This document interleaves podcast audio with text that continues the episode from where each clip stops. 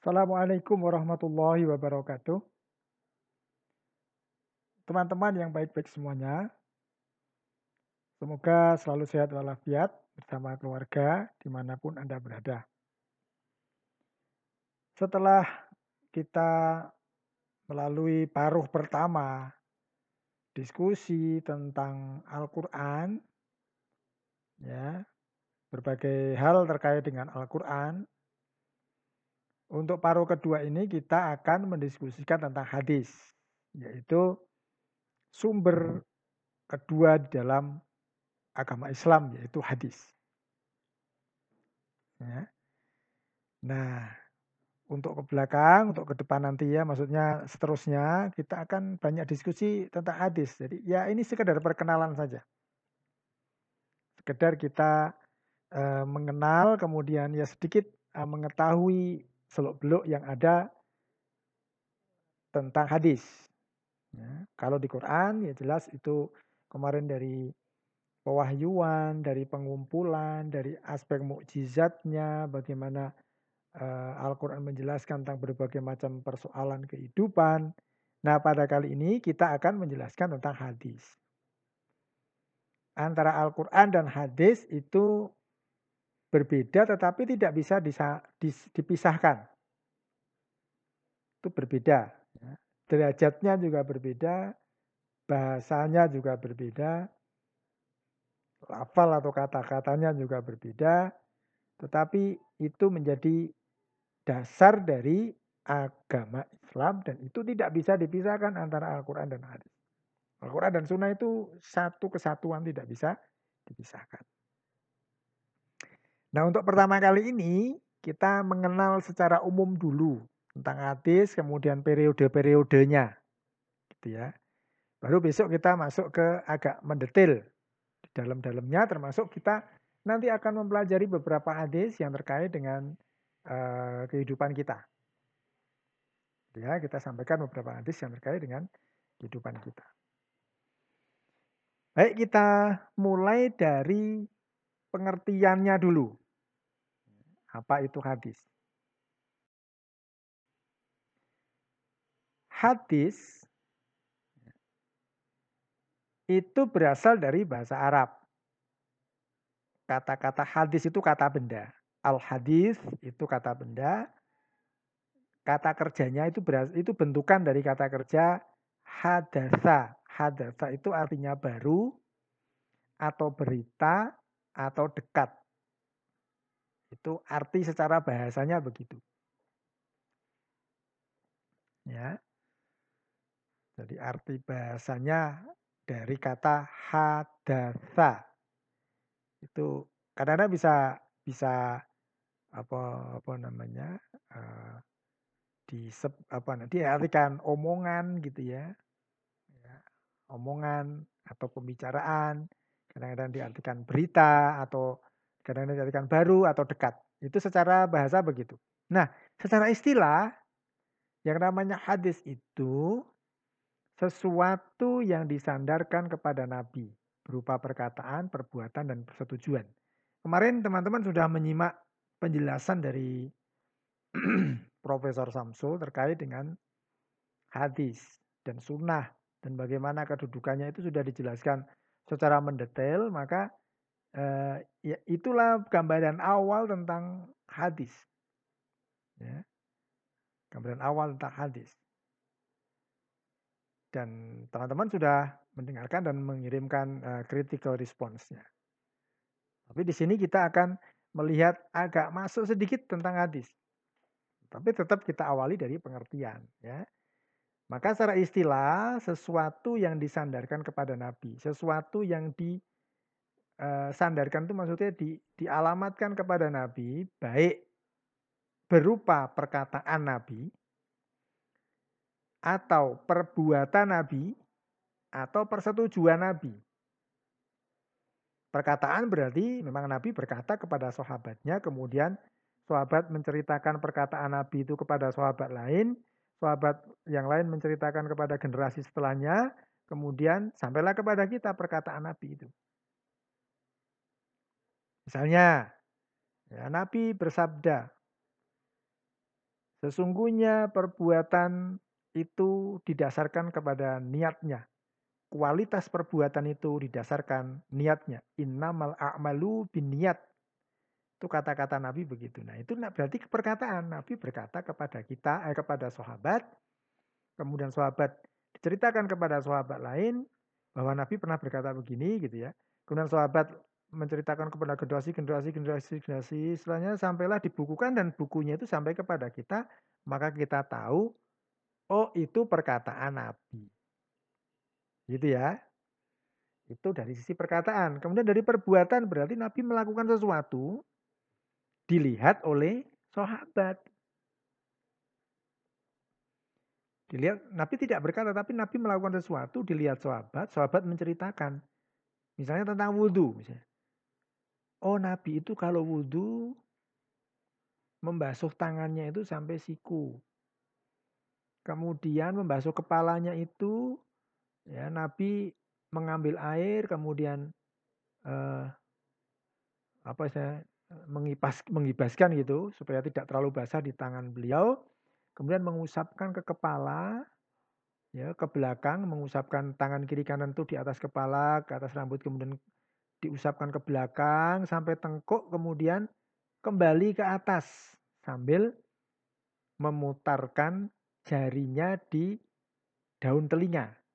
Jadi ujung jari itu, ujung jari telunjuk masuk ke lubang telinga, kemudian jempolnya itu me, me, me, apa, melurut gitu ya bahasa Indonesia-nya, melurut ya, me, menyentuh daun telinga dan digosokkan ke depan.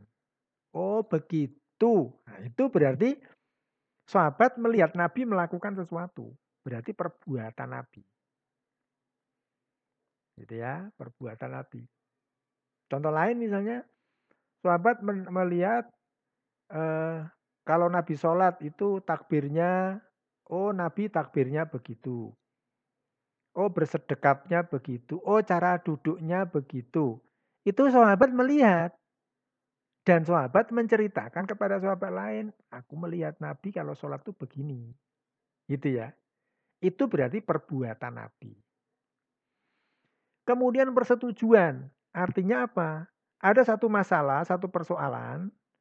Ya, Nabi tidak melarang tapi juga tidak menyuruh. Nabi mendiamkan saja berarti oh itu dianggap sebagai Nabi menyetujui. Nabi tidak melarang tapi tidak menyuruh, menyetujui. Misalnya, pada sebuah acara pernikahan walimatul urs di di era Nabi, ya di situ ditabuh gendang genderang genderang gitu ya. Ada ada nyanyian nyanyian ditabuh. Nabi hadir, Aisyah kemudian berkata, wahai Nabi, ini ini ditabuh genderang genderang. Nabi yang membiarkan aja, tidak melarang. Kalau melarang ya hentikan, itu berarti Nabi melarang. Atau kalau menyuruh, nah besok lagi kalau setiap nikahan kayak ini ya itu berarti menyuruh. Tapi Nabi tidak menyuruh juga tidak melarang. Ini namanya persetujuan dalam bahasa hadis nanti disebut dengan takrir. Jadi Nabi menyetujui. Tidak melarang, tidak menyuruh. Artinya boleh. Boleh dilakukan, boleh juga tidak dilakukan. Khusus dalam genderang tadi ya. Menabung tabu-tabuan dalam pernikahan. Karena itu persetujuan Nabi aja tidak. Kalau disuruh berarti harus dilakukan. Kalau dilarang berarti harus dihentikan. Tapi ini didiamkan berarti boleh dilakukan, boleh tidak. Ya itu hal persetujuan. Misalnya juga makan daging zob, daging zob, daging biawak itu Nabi juga membiarkan sahabat e, mengkonsumsi itu, membiarkan tidak menyuruh juga tidak melarang. Berarti boleh, boleh itu boleh memakan, boleh juga tidak, gitu ya. Inilah yang namanya hadis. Jadi berupa perkataan, perbuatan, persetujuan yang disandarkan dialamatkan kepada Nabi. Itu namanya hadis secara istilah. Ya. Nah, kita sekarang kan ketemu banyak hadis. Hadis yang banyak sekali, kita ketemu semua perbuatan begini, begini, begini, ada sandaran hadisnya. Itu semuanya kembalinya ke Nabi. Tetapi di dalam proses kita mengembalikan hadis itu ke Nabi, itu nanti ada ada ilmunya yaitu ilmu hadis yang akan menjelaskan, menyaring, menjelaskan dan sebagainya. Nanti sedikit kita singgung. Ya, nanti sedikit kita singgung. Baik, kita lanjutkan. Nah, di dalam kita mengenali hadis atau kita sedikit berkenalan dengan ilmu hadis, ada beberapa istilah yang teman-teman harus ketahui. Soalnya nanti ini istilah ini akan menjadi istilah yang baku di dalam ilmu hadis. Di dalam kita memahami hadis itu baku. Maka harus paham. Gitu ya, harus paham. Yang pertama istilah sahabat atau sahabat. Ini berbeda dengan istilah bahasa Indonesia. Sahabat itu wah sahabat berarti teman gitu ya. Uh, friend gitu ya, bukan. Istilah dalam hadis yang namanya sahabat itu berbeda dengan sahabat dalam bahasa Indonesia. Berbeda. Di dalam hadis yang namanya sahabat itu adalah orang yang hidup bersama Nabi, menyertai Nabi, dia seorang muslim, taat, ya, dan bertemu dengan Nabi. Artinya masa hidupnya itu bertemu dengan Nabi. Kalau tidak bertemu ya bukan sahabat. Misalnya Nabi di Madinah, orang ini hidup tinggal jauh di pedalaman padang pasir yang sama sekali belum pernah ketemu Nabi. Ya itu bukan sahabat namanya. Padahal satu masa dengan Nabi. Tapi tidak perlu pernah ketemu Nabi, padahal dia muslim yang taat. Itu bukan bukan sahabat. Ya, hanya orang yang hidup pada masa Nabi. Sampai Nabi wafat pun mereka nggak ketemu ya itu namanya bukan sahabat. Nah, yang namanya sahabat itu orang yang hidup bersama Nabi. Jadi memang hari-harinya itu bergaul dengan Nabi, hidup. Misalnya rumahnya Nabi di sekitar Masjid Nabawi, sahabat ini berkumpul terus di di masjid, kemudian memang menunggui Nabi, menunggu pelajaran, menunggu perintah, menunggu apa pun dari Nabi, memang dia dia hidupnya memang begitu. Sampai nanti berdagang tapi kembali lagi ke situ gitu ya. Berdagang pun pamitan dengan Nabi-nabi saya mau ke sini ke sini ya nanti Nabi mendoakan gitu ya. Nah nanti habis selesai berdagang kembali lagi ke situ karena memang ya pusatnya di Masjid Nabawi dan di situlah rumah Rasulullah. Gitu ya. Ini namanya sahabat. Jadi tahu persis yang dikatakan Nabi, yang dilakukan Nabi itu tahu persis. Itu namanya sahabat. Gitu ya. Kemudian ada yang disebut dengan sahabat kecil. Sahabat kecil itu artinya apa? Itu sama seperti sahabat tapi dia masih kecil ketika Nabi hidup.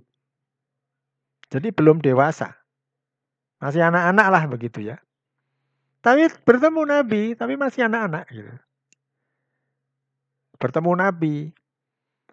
Ya, hidup bersama Nabi karena mungkin ikut ayahnya, ketemu dengan Nabi dan sebagainya. Di antaranya misalnya Abdullah bin Umar, jadi anaknya Umar ini ini oh kalau ini sudah dewasa ya. Misalnya yang lebih lebih kecil lagi. Ya, lebih kecil lagi. Jadi anak-anaknya para sahabat itu masih kecil-kecil itu ketemu dengan Nabi ya kan. Bahkan ada satu riwayat Nabi menggendong anak-anak ya ketemu gitu ya, digendong, didoakan. Ada ibu-ibu datang kepada Nabi, gendong anaknya supaya didoakan anaknya itu oleh Nabi dan sebagainya ya. Itu itu sahabat kecil artinya hidupnya bersama Nabi, ketemu Nabi, tetapi waktu itu masih kecil. Itu namanya sahabat kecil. Gitu ya. Sekarang tabiin besar tabiin besar itu orang yang tidak pernah ketemu Nabi. Tapi hidupnya bersama sahabat dan dia sudah dewasa. Jadi sahabat sahabat misalnya banyak sahabat ya, ada Umar, Ali, ada uh, apa namanya? uh, Khalid, ada Osman, ada Abdurrahman bin Auf, ada Amr bin As, ini kan orang-orang yang yang sahabat yang hidup bersama Nabi. Ya. Nah, orang-orang yang bergaul dengan sahabat ini dan dia tidak ketemu Nabi, dia bergaul dengan para sahabat dan dia tidak ketemu Nabi, padahal dia sudah dewasa waktu itu, ini disebut dengan tabiin besar. Mereka mukmin, mereka sangat uh, tulus, mereka soleh, mereka mengikuti apa yang dilakukan sahabat. Apa yang dilakukan sahabat itu namanya tabi'in besar. Ini nanti baik sahabat, sahabat kecil maupun tabi'in besar ini sangat berperan di dalam penyebaran hadis, sangat berperan di dalam periwayatan hadis. Gitu ya. Ini istilah-istilah kunci, jadi dikenali aja. Ya, sekedar kenalan enggak apa-apa gitu ya, karena ini memang memang kita sebagai seorang muslim harus tahu ini gitu ya. Jangan sampai tidak tahu. Ilmu kita mungkin bebas apa pun ilmunya, tetapi ini dasar agama kita harus tahu. Al-Quran dan hadis itu kita harus tahu. Kemudian ada lagi yang disebut dengan khulafaur rasyidun. Khulafaur rasyidun itu adalah sahabat Nabi yang khusus. Khusus artinya apa? Mereka ini betul-betul dipilih oleh Nabi betul. Ya, yang sangat dekat dengan Nabi betul. Dan mereka nanti meneruskan kepemimpinan Nabi. Mereka adalah empat sahabat yang utama. Yang pertama Abu Bakar, yang kedua Umar bin Khattab, yang ketiga Utsman bin Affan, dan Ali bin Abi Thalib. Ini sahabat utama atau khulafaur rasyidun. Sepeninggal Rasulullah, Abu Bakar yang melanjutkan kepemimpinan Rasulullah.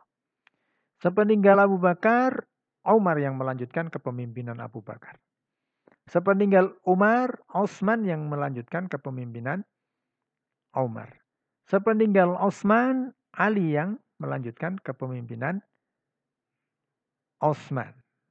Empat orang sahabat ini disebut khulafaur rasyidun. Nah, setelah Ali, kepemimpinan umat Islam itu kembali ke tradisi Arab ya, yaitu keluarga, bukan sebagai sebuah eh, apa namanya masyarakat yang sangat kosmopolit yang waktu itu dipimpin Nabi lintas keluarga, lintas ras, lintas golongan, lintas agama dipimpin Nabi. Setelah Ali tidak, setelah Ali dipimpin oleh monarki ya. Monarki itu keluarga.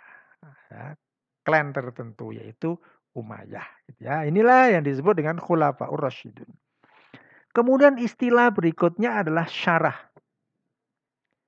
Bukan sarah ya, bukan sarah gitu bukan tapi syarah. Syarah itu artinya penjelasan-penjelasan tentang hadis.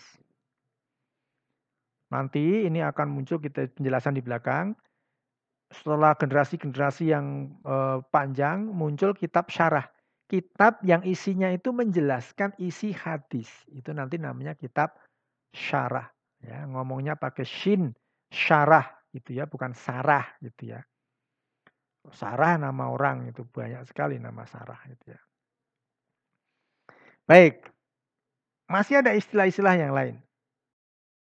Kemudian istilah yang lain atau istilah kunci yang lain yang perlu dipahami adalah matan. Matan itu isinya hadis. Jadi kalau nanti teman-teman ketemu terjemahan misalnya begini. Ya. Dari Abu Hurairah Nabi bersabda. Nah, isinya sabdanya Nabi itu namanya matan. Nabi bersabda misalnya.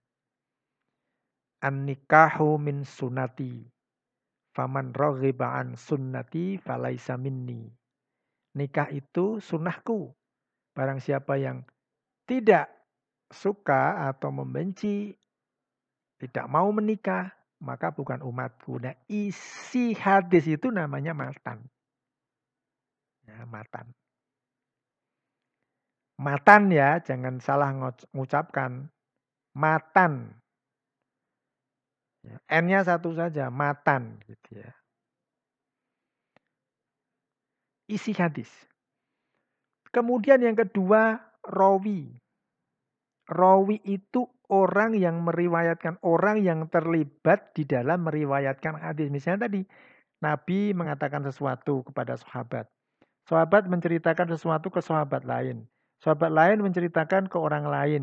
Orang lain ini terus sampai terus ya hadis ini terus disampaikan sampaikan sampaikan sampai ke rawi terakhir. Rawi terakhir itu nanti pengumpulan kitab-kitab hadis misalnya Bukhari, Muslim dan sebagainya itu. Ya.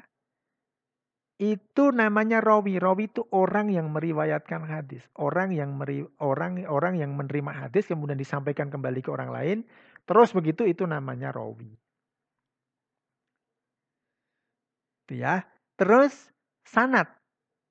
Ini istilah-istilah yang lain, sanat. Sanat itu urutan ketersambungan satu rawi dengan rawi lain sampai kepada nabi tadi, ya. Sudah kita jelaskan tadi. Misalnya nyambung. Jadi urut-urutan dari misalnya dari dari dari nabi kepada sahabat, sahabat kepada sahabat lain, sahabat lain kepada orang lain, orang lain ini kepada orang lain terus sambung menyambung sampai ke terakhir hadis itu dibukukan. Nah, urut-urutan saling keterkaitan antara satu orang dengan orang lain urut-urutan dari Nabi sampai rawi atau kebalik dari rawi sampai Nabi itu namanya sanat jadi urut-urutan. Ya, dari Abu Hurairah, dari ini, dari ini, dari ini, dari ini, dari ini, dari ini, dari ini, dari ini, panjang Nabi bersabda. Berarti itu urut-urutan orang yang terlibat atau ketersambungan rawi satu dengan rawi lain sampai kepada Nabi. Karena apa? Karena kadang-kadang setelah ditelusuri antara satu rawi dengan rawi lain itu tidak pernah ketemu. Yang satu misalnya tinggal di Medina, yang satu tinggal di Basro dan tidak pernah ketemu. Kok tiba-tiba ada hadis begini? Maka hadisnya itu tertolak. Karena tidak nyambung. Itu nggak nyambung. Ya, tidak pernah nyambung. Orangnya tidak pernah ketemu. Nah, kok kok meriwayatkan hadis berarti ini nggak diterima nanti oleh oleh oleh ulama itu hadisnya tidak tidak diterima artinya batal hadisnya. Ya, jadi istilah-istilah kunci seperti itu teman-teman. Baik kita lanjutkan. Sekarang periodisasi. Jadi perjalanan hadis sampai kepada kita itu ada periodenya. Ada tujuh periode. Ya, tujuh periode. Pertama periode masa Rasulullah tahun 13 sebelum Hijriah, ya sebelum Hijrah sampai 11 Hijrah. Itu periode Rasulullah.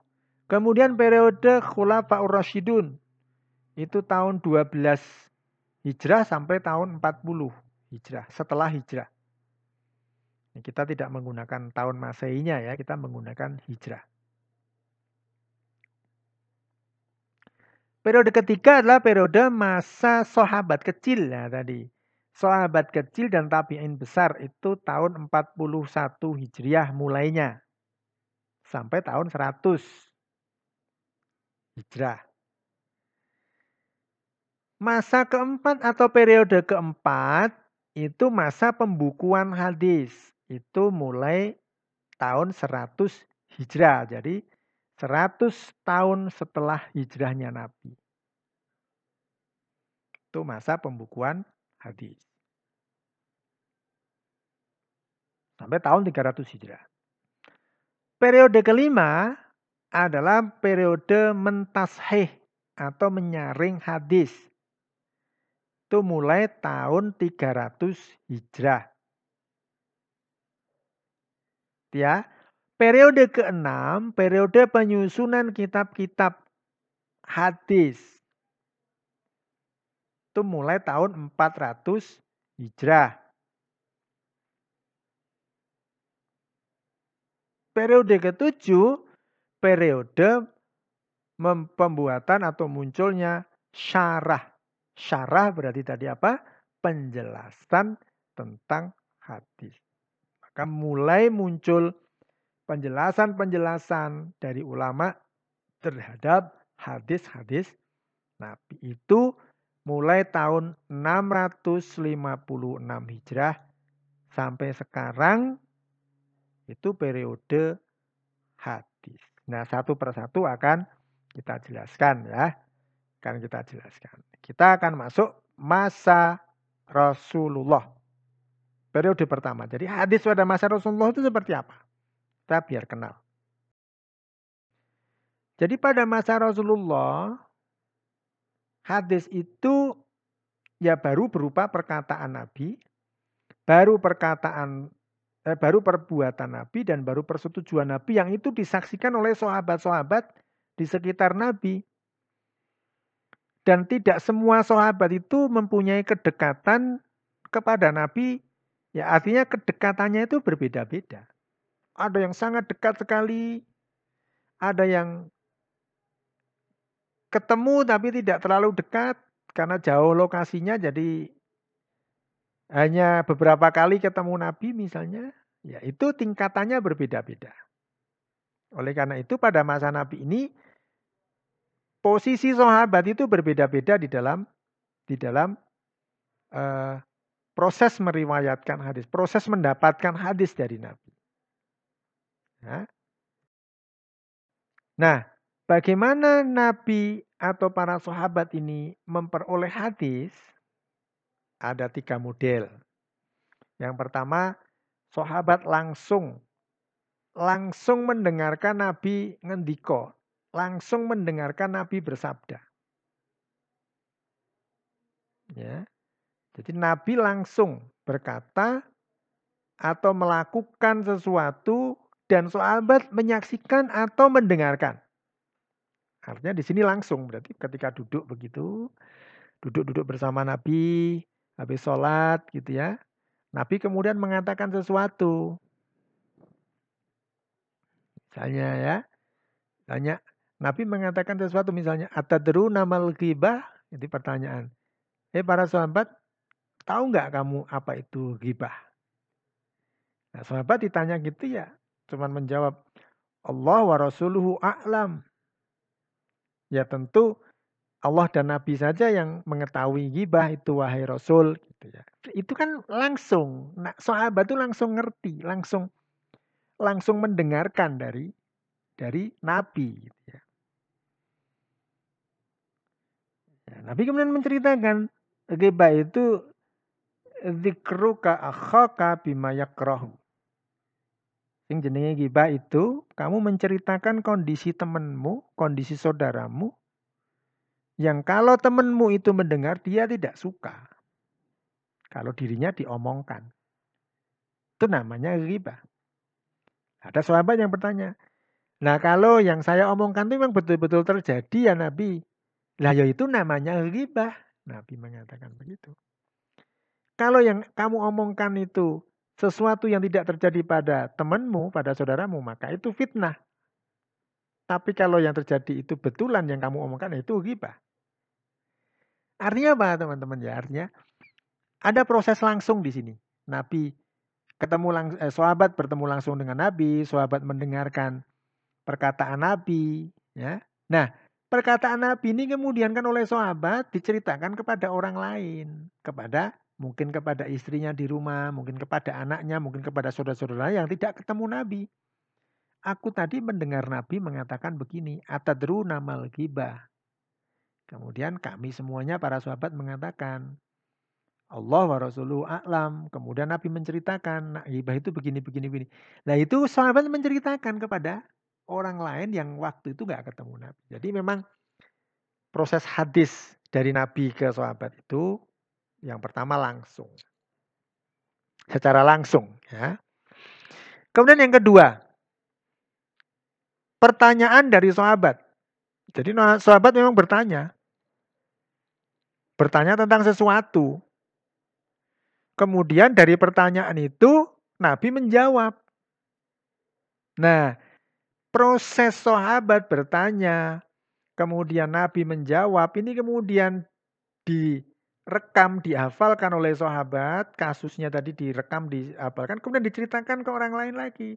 Aku tadi ketemu Nabi, aku aku bertanya begini, Nabi menjawab begini. Nah itu diceritakan, itulah nanti namanya hadis itu seperti itu. Gitu ya. Jadi Nabi bertanya, bertanya tentang sesuatu misalnya. Ya, bertanya sesuatu. Banyak hal ya, bertanya tentang sesuatu. Banyak hadis-hadis yang menceritakan tentang sahabat memang bertanya sesuatu kepada Nabi, Nabi pun menjawab. Itu cara sahabat memperoleh hadis. Yang pertama tadi langsung, yang kedua ini sahabat bertanya dan Nabi menjawab. Ya. Kemudian yang ketiga dari sahabat lain. Jadi seorang sahabat yang tidak ketemu Nabi tapi mendapatkan cerita, mendapatkan hadis tentang Nabi dari sahabat yang lain. Misalnya ada kasus ini ya. Jadi daerahnya itu jauh dengan Madinah, tapi di kampung itu gantian. Para sahabat itu mengutus satu orang, sehari ini satu orang hidup hidup di sekitar Nabi. Memang ingin tujuannya ingin melihat mendapatkan pengajaran dari Nabi nanti sorenya pulang diceritakan kepada yang lain. Besoknya lagi ada utusan lagi begitu menceritakan terus. Jadi mendapatkan informasi-informasi langsung diceritakan terus dan itulah proses para sahabat mendapatkan hadis. Ya. Yang langsung tadi tidak hanya perkataan tapi juga perbuatan Nabi, juga persetujuan Nabi tadi langsung. Jadi ya ini cara sahabat mendapatkan hadis. Nah dari sahabat inilah nanti kemudian diceritakan ke orang-orang yang lebih banyak Mbak dan Mas. Nah proses hadis itu begitu itu. Itu ya. Baik, kita lanjutkan. Nah, sekarang sahabat-sahabat yang banyak menerima dari hadis. Karena memang dekat sekali. Dekat dengan Nabi. Ada empat golongan yang yang sangat dekat dengan Rasulullah dan banyak sekali meriwayatkan atau mendapatkan hadis dari Nabi. Yang pertama, disebut dengan asabikunal awalun. Orang-orang yang pertama kali memeluk ajaran Islam. Di antaranya adalah Khulafa Rasyidun, ada Ali, ada Abu Bakar ya. Itu mereka menceritakan banyak hal terkait dengan peri kehidupan Rasulullah kepada sahabat-sahabat yang lain. Itu kelompok pertama. Mereka banyak menjadi sumber dari hadis. Sumber dari periwayatan hadis. Kelompok kedua, orang yang selalu di samping atau menyertai Nabi terus memang hari-harinya itu memang dia pengen dengan Nabi. Terus gitu. Sering sekali. Pertama adalah Abu Hurairah. Maka Abu Hurairah ini orang yang paling banyak meriwayatkan hadis karena memang tiap hari di situ, tiap hari itu pokoknya nggak nggak mau pisah dengan Nabi pengen ngerti apa yang disampaikan Nabi, pengen ngerti apa yang didengar dari Nabi. Kalau pas misalnya Nabi di rumah, berusaha mencari, ya, mencari informasi apa yang dilakukan Nabi. Tujuannya apa? Tujuannya untuk pelajaran, untuk ditiru gitu ya, untuk ditiru. Karena emang Nabi ya Rasulullah itu panutan harus ditiru. Misalnya Abu Hurairah dan Abdullah bin Amr. Abdullah bin Amr bin As itu orang yang memang betul-betul selalu di samping dan menyertai Nabi. Nah, karena ke mana pun Nabi, orang pengen segera segera mendekat, segera mengetahui, mendapatkan pelajaran, mendapatkan tuntunan dari Nabi. Luar biasa ya, kita membayangkan kalau kita dulu hidup bersama Nabi itu betapa luar biasanya ya. Mendapatkan banyak hikmah, mendapatkan banyak keberkahan dari Allah melalui aturan-aturan dan junjungan Nabi besar kita, itu luar biasa ya. Kemudian yang ketiga, kelompok yang ketiga itu yang menerima hadis dari sahabat lain tadi saya ceritakan tadi. Mereka bergaul dengan para sahabat dan sahabat itu bergaul dengan Nabi. Jadi antaranya adalah nama yang sering muncul di hadis itu Anas bin Malik, kemudian Abdullah bin Abbas. Ya, itu kemudian kelompok keempat yang sering menerima atau yang banyak menerima hadis Nabi adalah Aisyah Ummu Salamah. Istri yang mempunyai hubungan erat dengan Rasulullah karena memang ya istri beliau. Berarti tahu persis apa yang dilakukan beliau. Bahkan hal-hal yang yang sangat-sangat uh, private gitu ya, itu diceritakan kepada bukan diceritakan dalam rangka untuk untuk untuk apa gitu enggak, tapi untuk pelajaran untuk ditiru untuk ditiru. Ya. Untuk ditiru. Kita sebagai umat itu kemudian meniru perilaku Rasul. Jadi hal-hal yang sangat yang terjadi di rumah, di dalam rumah, Aisyah lah yang meriwayatkan. Ya, misalnya posisi tidur Nabi. Ya yang ngerti siapa? Kan Aisyah sebagai istrinya gitu ya. Posisi tidur Nabi, Nabi selalu tidur itu berbaring miring ya ke kanan. Kemudian eh, melipat tangannya untuk bantal. Itu posisi tidur Rasulullah. Ya, tentu dilalui atau diawali dengan berdoa. Gitu ya. Nah, yang ngerti seperti itu siapa? Iya, sahabat yang memang betul-betul dekat dengan Nabi sampai ke urusan di dalam rumah, gitu ya. Yaitu salah satunya adalah Aisyah. Gitu. Istri lain yang banyak meriwayatkan hadis adalah Ummu Salamah. Mengerti betul peri kehidupan Rasul, aktivitas Rasul di dalam rumah, gitu ya. Masuk bagaimana posisi makan Rasul, bagaimana posisi tidur, bagaimana ketika maaf ya misalnya habis wudhu, kemudian Rasul itu uh, uh, mengecup Aisyah, ya, cupan perhatian, kemudian Rasul sholat gitu ya.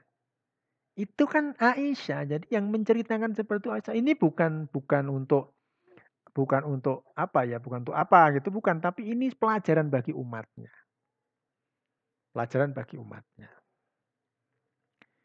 Ini contoh ya, jadi ini sahabat-sahabat yang banyak meriwayatkan hadis. Ini hadis pada masa Rasulullah seperti itu penjelasannya. Baik kita lanjutkan. Nah, pada masa Rasulullah, masa Rasulullah hadis itu belum ditulis.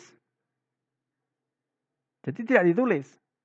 Belum ada penulisan. Jadi baru apa bahasa Jawanya itu getok tular. Getok tular itu baru satu orang ke orang lain gitu.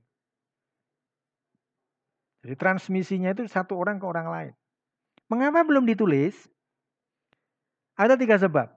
Tidak adanya sahabat yang secara khusus mengikuti seluruh kehidupan Nabi dan menulisnya. Yang secara khusus itu tidak ada. Jadi khusus hidup bersama Nabi kemudian mencatat semuanya gitu itu belum ada. Kenapa?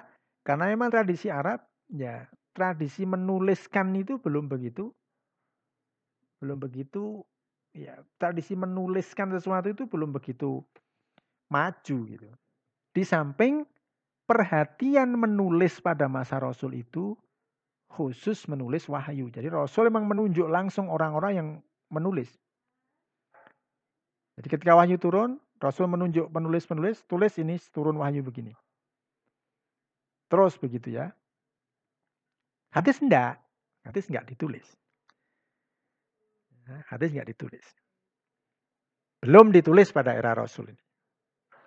Sebab kedua, para sahabat itu cenderung mengandalkan hafalan daripada tulisan. Karena mantra di Arab itu hafalannya kuat sekali. Ya. Kuat tradisi menghafalnya itu kuat luar biasa. Maka belum ditulis.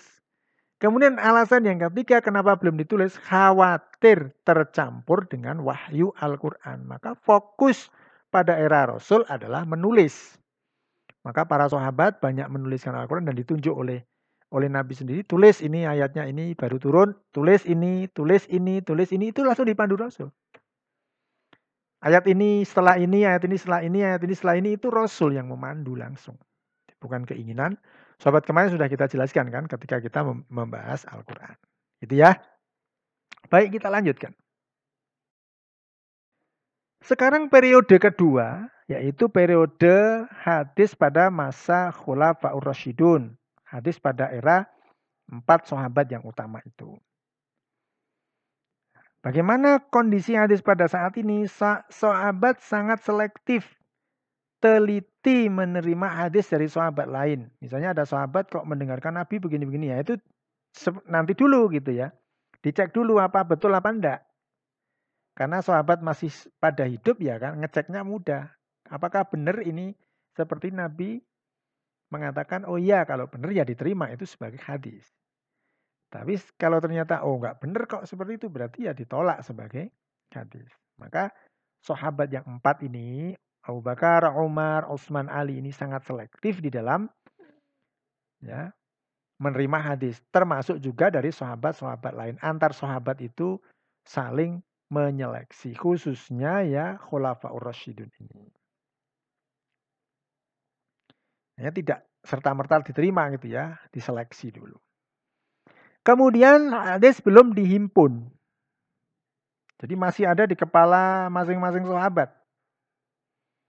Apa yang dilihat, yang didengarkan dari Nabi itu masih ada di kepala, belum ditulis, belum dihimpun. Ya. Tapi langsung diamalkan oleh para sahabat. Mengapa belum dihimpun tadi itu? Fokus pada Al-Quran. Fokus pada penulisan dan penghimpunan Al-Quran. Belum fokus kepada penulisan dan penghimpunan hadis. Pada era Khulafa Rasyidin itu belum. Di samping itu, ya, satu hadis itu versinya banyak. Maka perlu diteliti, para sahabat tadi meneliti, benar enggak kok dari sana versinya begini, dari sana versinya begini. Kok semuanya disandarkan pada Nabi? Nah itu ada penelitian. Maka di situlah nunggu dulu sahabat itu belum menghimpun karena versinya banyak. Ini periode kedua ya. Periode kedua. Baik, kemudian periode ketiga. Hadis pada masa sahabat kecil dan tabi'in besar. Nah, pada era ini terjadi periwayatan ngaji secara meluas. Jadi periwayatan itu apa? Jadi hadis itu diceritakan ke orang lagi, orang itu menceritakan lagi begitu, kemudian ada upaya ulama-ulama itu nelusuri kok ada perkataan begini telusuri dari siapa ini? Oh dari sana, dari sana, dari sana, dari sana. Kalau nyambung betul sampai ke Nabi, oh ya ini hadis. Terus begitu ya, ditelusuri. Kalau ada ulama hadis menerima hadis begini, ini ditelusuri. Ini dari sini, dari sini, dari sini, dari sini. Loh, kok nggak nyambung? Wah, ini berarti palsu. Nah, era ini pula mulai muncul hadis palsu. Jadi mengatakan seakan-akan dari Nabi, tetapi ternyata bukan dari Nabi gitu ya. Setelah ditelusuri nggak ada nggak ada sandarannya kepada Nabi, jadi bohong itu maka nanti namanya hadis palsu. Ya, jadi pada era sahabat kecil dan tabi'in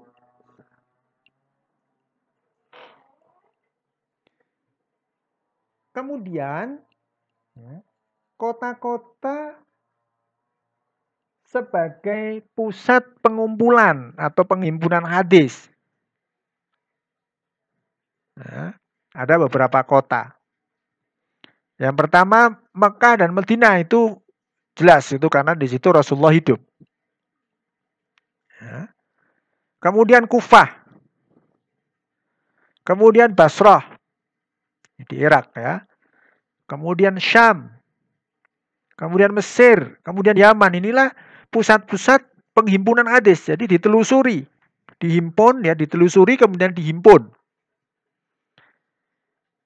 Inilah kondisi hadis pada masa sahabat kecil dan tabiin besar.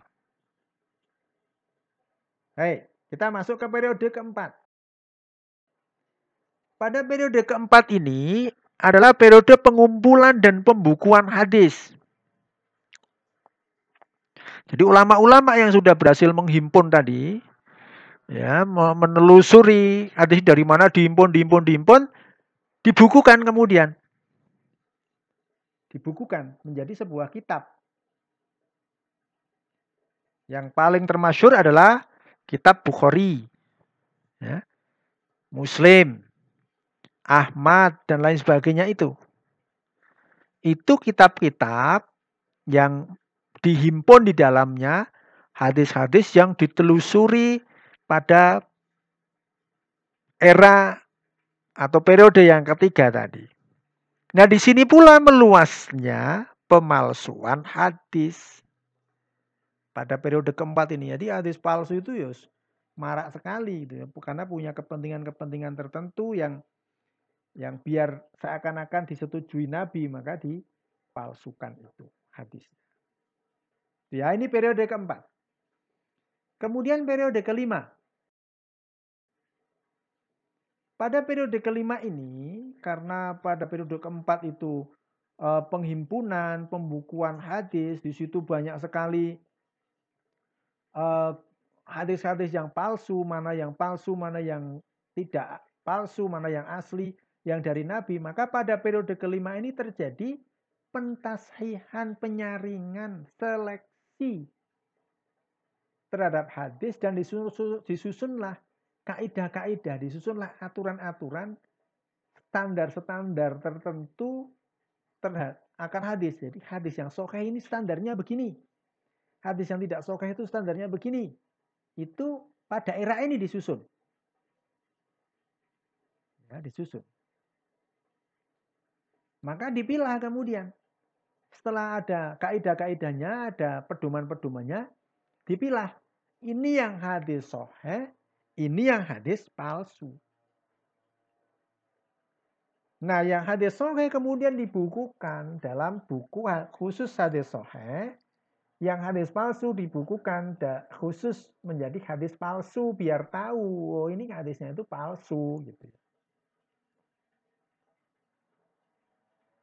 Contoh itu kan misalnya hadis palsu itu ya albazinjanu dawaun likulidain terong itu obat dari segala obat. Nah, ya, masuk terong obat gitu. Obat lapar mungkin ya, sayur terong gitu ya. Itu ya. Jadi nah itu itu dia hadis palsu. Nah, di antara hadis-hadis yang soheh, soheh itu berarti apa? Yang meriwayatkan orang-orangnya itu soleh, dobit, adil, tidak punya kekeliruan, tidak punya kesalahan, kemudian diruntut sampai ke atas nyambung kepada Nabi itu namanya hadis sahih. Dan standar ukuran kesohian hadis yang paling tinggi itu disusun oleh Imam Bukhari. Imam Bukhari. Dilanjutkan oleh muridnya yaitu Imam Muslim. Dua pujangga besar ini, dua sarjana hadis besar ini yang menyusun hadis-hadis yang itu soheh. Maka disusun dalam kitab yang berjudul Soheh Bukhari dan Soheh Muslim. Ya, standarnya tinggi.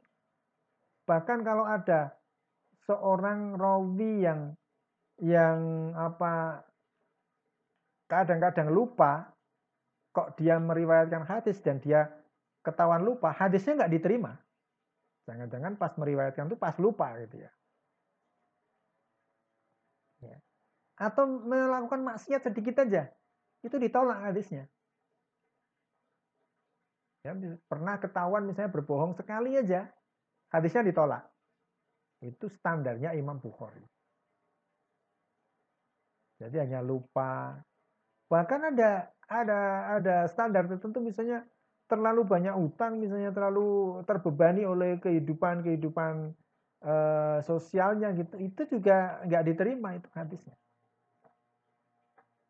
itulah standar dari Imam Bukhari maka kemudian pada era ini muncullah kitab hadis standar kitab hadis sohe yang standar yang kita kenal dengan kutubus sittah kitab hadis soheh yang enam Ya. Ini teman-teman harus tahu ini ya.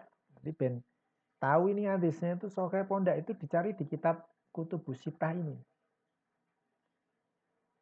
Yang pertama, kitab Imam Bukhari, Sohe Imam Bukhari. Itu tertinggi, derajatnya tertinggi. Kemudian yang kedua, kitab Sohe Imam Muslim. Kemudian yang ketiga kitab Sunan, nanti namanya Sunan Abu Dawud. Jika menghimpun kitab eh, hadis-hadis soheh. Tetapi derajatnya memang di bawah derajat Bukhari dan Muslim. Kemudian Sunan Nasai. Itu kitab-kitabnya, itu kitab. Jadi ada buku tebal, memang bukunya tebal, isinya hadis-hadis semuanya. Kemudian Sunan Turmuzi, Kemudian Sunan Ibnu Majah. Jadi enam kitab hadis yang memuat hadis-hadis sahih, tapi derajat tertingginya memang Imam Bukhari, kemudian disusul Imam. Inilah periode hadis pada masa periode kelima yaitu masa penyaringan atau pentashihan hadis dan penyusunan kaidah-kaidah hadis yang memunculkan atau apa namanya menghasilkan kitab-kitab hadis. Kutubus sitah ya, kitab hadis yang enam. Kemudian periode keenam yaitu munculnya kitab syarah. Itu nanti dilanjutkan ke tujuh ya, era ketujuh. Jadi munculnya kitab-kitab Jawami, kitab-kitab Jawami itu kitab-kitab hadis pokok. Selain enam kitab hadis tadi, para ulama kemudian juga menerbitkan kitab-kitab uh, hadis yang berupa kitab-kitab hadis pilihan. Jadi berbagai macam hadis dikelompok-kelompokkan, diterbitkan dalam satu buku hadis, itu banyak sekali.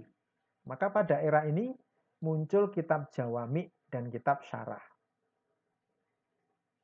Ya, kitab hadis yang sudah ada itu dijelaskan ulang. Atau dipilih hadis-hadisnya yang terkait apa gitu kemudian diterbitkan ulang. Dipilih. Ya, disusun menjadi sebuah kitab yang lebih terperinci karena di situ sudah ada penjelasannya, sudah ada syarahnya. Kalau Al-Quran itu nanti tafsir, kalau hadis itu penjelasannya namanya syarah. Penjelasan Al-Quran namanya tafsir, penjelasan hadis namanya syarah. Itu ya, itu periode ke-6. Periode ke-6 dari eh, periodisasi hadis ini. Kemudian periode ke-7 periode ya periode ketujuh adalah hadis ya kumpulan kitab-kitab hadis sudah sudah semakin uh, kukoh ya banyak diterbitkan kemudian muncul kitab-kitab takhrid kitab takhrid itu kitab untuk kitab pedoman untuk mengetahui derajat hadis jadi hadis ini derajatnya Gimana toh ini untuk mengukur hadis ini? Itu kitab itu sudah ada penjelasan-penjelasannya. Jadi misalnya ya Mas ya. Misalnya hadis itu diriwayatkan oleh 10 orang. Ditelusuri ke belakang. Di kitab tahrid itu orang yang 10 yang meriwayatkan satu hadis ini ini siapa saja itu dijelaskan. Si A misalnya, dia hidup di mana, tahun berapa, pekerjaannya apa, sifatnya seperti apa, kondisi kehidupannya seperti apa, itu dijelaskan semua di kitab hadis. Nanti orang yang meriwayatkan yang lain lagi itu terus begitu diruntut. Kalau semua yang meriwayatkan itu semuanya itu dobit, dobit itu artinya uh, tidak pernah melakukan kesalahan, kuat hafalannya, ya, tidak pernah maksiat, sangat mukmin gitu kemudian adil, dia tidak pernah melakukan kezaliman kepada siapa pun. Semua runtut. Ah, hadisnya ini soheh. Nah, untuk mengetahui keruntutan itu, itu disusunlah kitab-kitab tahrid yang muncul pada era setelah tahun 656 Hijriah atau abad ke-7 Hijriah. Itu ya Mas ya, jadi itu periode periodisasi hadis. Jadi hadis sampai kepada kita itu sudah saringan-saringan yang luar biasa. Khususnya kitab Bukhari dan Muslim itu sudah melalui penyaringan yang luar biasa. Sangat detail, sangat teliti, sangat was pokoknya sudah sangat luar biasa. Kedua ulama ini meneliti hadis dan kita sekarang tinggal mendapati hadis-hadis yang sudah disusun oleh imam-imam itu dan kita tinggal mencontohnya, tinggal mengamalkannya. Ya. Ini sudah tersedia di di aplikasi di Android nanti silakan Anda eh, dari Play Store aja langsung buka atau dari App Store Anda buka kitab Soheh Bukhari diinstal. Nanti tinggal mencari hadis tentang tata cara makan misalnya. Nanti di situ muncul hadis. Oh, Nabi itu begini, begini, begini. Tinggal diamalkan. Ya. Kalau belum begitu paham, adakanlah kajian. Yuk mengkaji hadis tentang adab makan, mengkaji hadis tentang adab tidur, mengkaji hadis tentang adab e, bergaul, pergaulan, mengkaji hadis tentang adab membaca Quran dan sebagainya itu itu kitab-kitab hadis sudah ada semuanya itu. Gitu ya. Kitab hadis sudah ada. Baik ini dulu teman-teman saya kira ya e, perkenalan awal tentang hadis meskipun kemarin teman-teman sudah mendengarkan penjelasan dari Prof Samsul di YouTube itu. Ini saya mengulangi lagi periodisasinya. Besok kita akan jelaskan lagi uh, agak masuk sedikit lagi ke penjelasan-penjelasan tentang hadis supaya kita betul-betul bisa memahami posisi Al-Quran dan posisi hadis di dalam ajaran agama Islam. Saya kira demikian dulu kita akhiri ya. Terima kasih atas perhatian teman-teman. Kita akhiri. Assalamualaikum warahmatullahi wabarakatuh.